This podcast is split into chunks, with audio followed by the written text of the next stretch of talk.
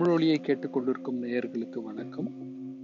ஒரு சிறிய விளம்பர இடைவெளிக்கு பிறகு இங்கு பேராசிரியர் இரா மதிவாணன் அவர்களின் நாளொரு தமிழ்ச்சொல் என்ற நிகழ்வை ஒளிபரப்ப உள்ளோம். தொடர்ந்து இணைந்திருங்கள். நன்றி.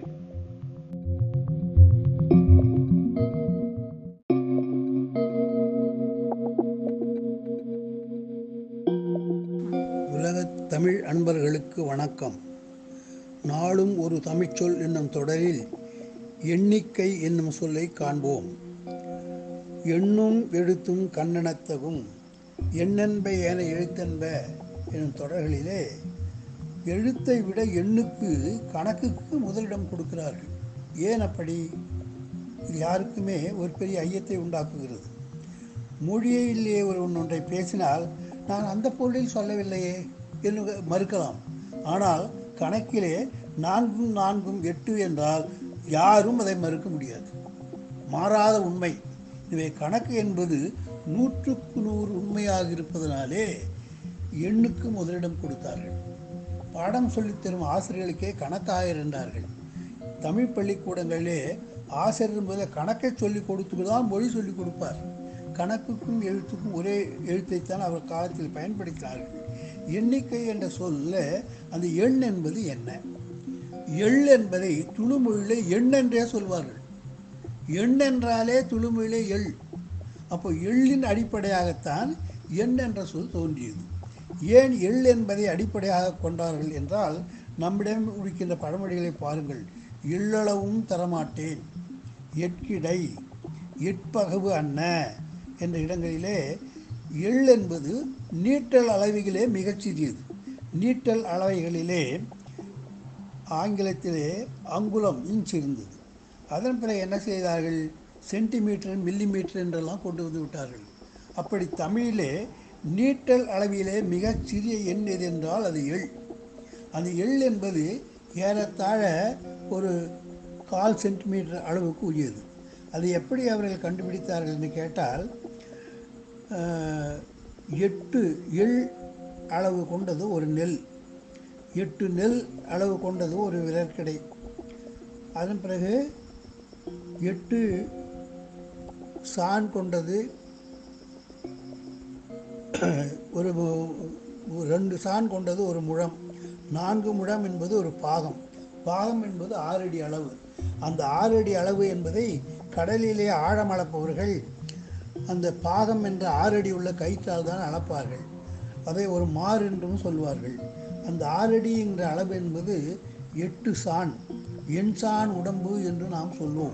சான் என்ற அளவுக்கே ஒரு அளவு அளவுகோல் அடிக்கோல் இருந்தது தமிழ்நாட்டிலே. அதுக்கு சான்கோல் என்று பெயர்.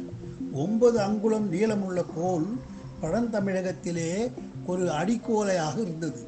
இப்பொழுது பள்ளிக்கூட பிள்ளை அடிக்கோல் என்பது பன்னெண்டு அங்குலம் உடையதாக இருக்கிறது. சான்கோல் என்பது ஒன்பது அங்குலம் உடையதாக இருந்தது. அந்த ஒன்பது அங்குல கணக்குப்படி ஒவ்வொருவனும் தன் சானால் எட்டு சான் உயரமுடையவன்.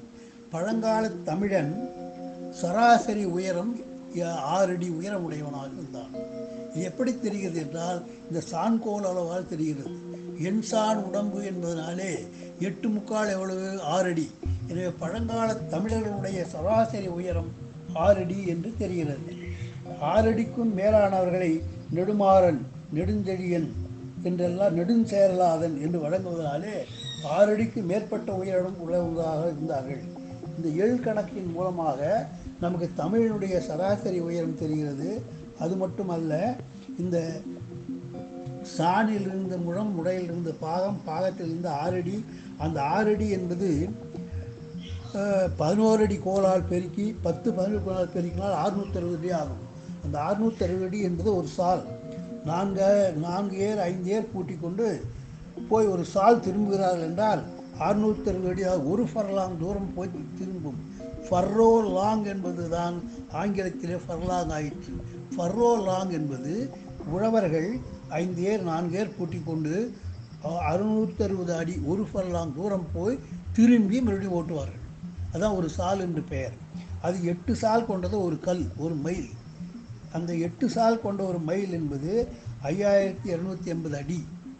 அந்த மைல் என்பதும் சால் என்ற ஃபர்லாங் என்ற சொல்லும் தமிழிலிருந்து ஆங்கில மொழிக்கும் உலகத்திற்கு போயிற்று எனவே ஃபர்லாங் என்பதையும் மயில் என்பதையும் உலகிற்கு கொடுத்தவர்கள் தமிழர்கள். அந்த மயில் என்று சொல்கின்ற கல் இருக்கிறது அல்லவா? ஐந்து கல் அல்லது ஐந்து மைல் என்பது ஒரு காதம். ஒரு உழவ ஒரு வண்டிக்காரன் வணிகன் வண்டியிலே பொருளை ஏற்றி கொண்டு போனால் ஒரு நாளைக்கு அவன் நான்கு காத தொலைவு போவான். காலையில் வண்டி கட்டினால் பன்னெண்டு மணிக்குள்ளே அது ஒரு பத்து மைல் செல்லும் ரெண்டு காதம். மத்தியானம் வண்டி பூட்டினால் மாலைக்குள்ளே ரெண்டு காதம். அதாவது பத்து மைல். ஆக இருபது மைல் ஒரு வண்டி பயணம் செய்யும். அந்த தங்குகிற இடத்திலே உணவு ஏற்பாடெல்லாம் பண்ணி செய்திருந்தார்கள். இந்த இந்த காதம் என்ற ஒரு அளவு பழைய காலத்தில் எல்லா இடங்களிலும் காவலக்கல் நட்டு இருந்தார்கள். வண்டிகள் செல்வதற்காக ஐந்து மைலுக்கு ஒரு இடத்தில் இருந்த காவலர்கள் அது பெரிய இப்போ ஹைவேஸ் என்று சொல்வதை நெடுவழி பெருவழி என்று சொன்னார்கள். அதியமான் பெருவழி என்றால் அதியமான் பெயரிலே அமைந்த பெரிய ஹைவேஸ் அப்படி வடநாடு முழுவதும் தமிழர்கள் சென்று வருவதற்காக பெருவழிகள் இருந்தன. நெடுவழி என்றும் பெருவழி ஹைவேஸ் என்றும் சொன்னன. எனவே ஆயிரக்கணக்கான மைல்களை அளப்பதற்கு கூட அடிப்படையாக இருந்தது எள் என்ற அளவு.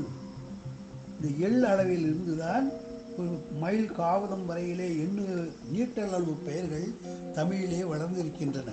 இவை எட்டு எட்டு என்ற பெயரிலேயே எட்டு எள் கொண்டது ஒரு நெல் எட்டு நெல் கொண்டது ஒரு விரக்கிடை என்றெல்லாம் எட்டு எட்டாக போடுவதனாலே இதற்கு எள் என்ற சொல்லுக்கு எட்டு என்ற பொருள் அமைந்துவிட்டது. அந்த எட்டு என்ற அடிப்படையின் காரணமாகத்தான் எண்ணிக்கை என்ற சொல் எட்டிலே உள்ள எண் என்பதும் எள்ளையும் குறித்ததாக இருக்கிறது எட்டையும் குறித்ததாக இருக்கிறது. எண் என்பது எட்டை குறித்த வரலாறு எது என்று கேட்டால் எள் என்ற சொல்லிலிருந்தே எட்டெட்டாக பெருக்கிக் கொண்டு செல்லுகின்ற காரணத்தினாலே எண் என்பது எள்ளையும் குறித்தது. அதன் பிறகு எட்டு என்ற எண்ணையும் குறித்தது.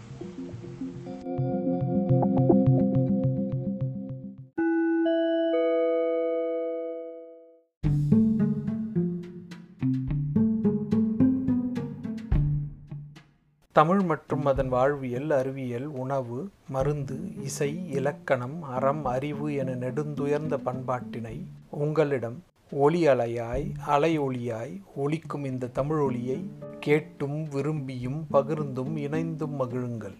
தமிழொலி தமிழர் அனைவருக்குமானது.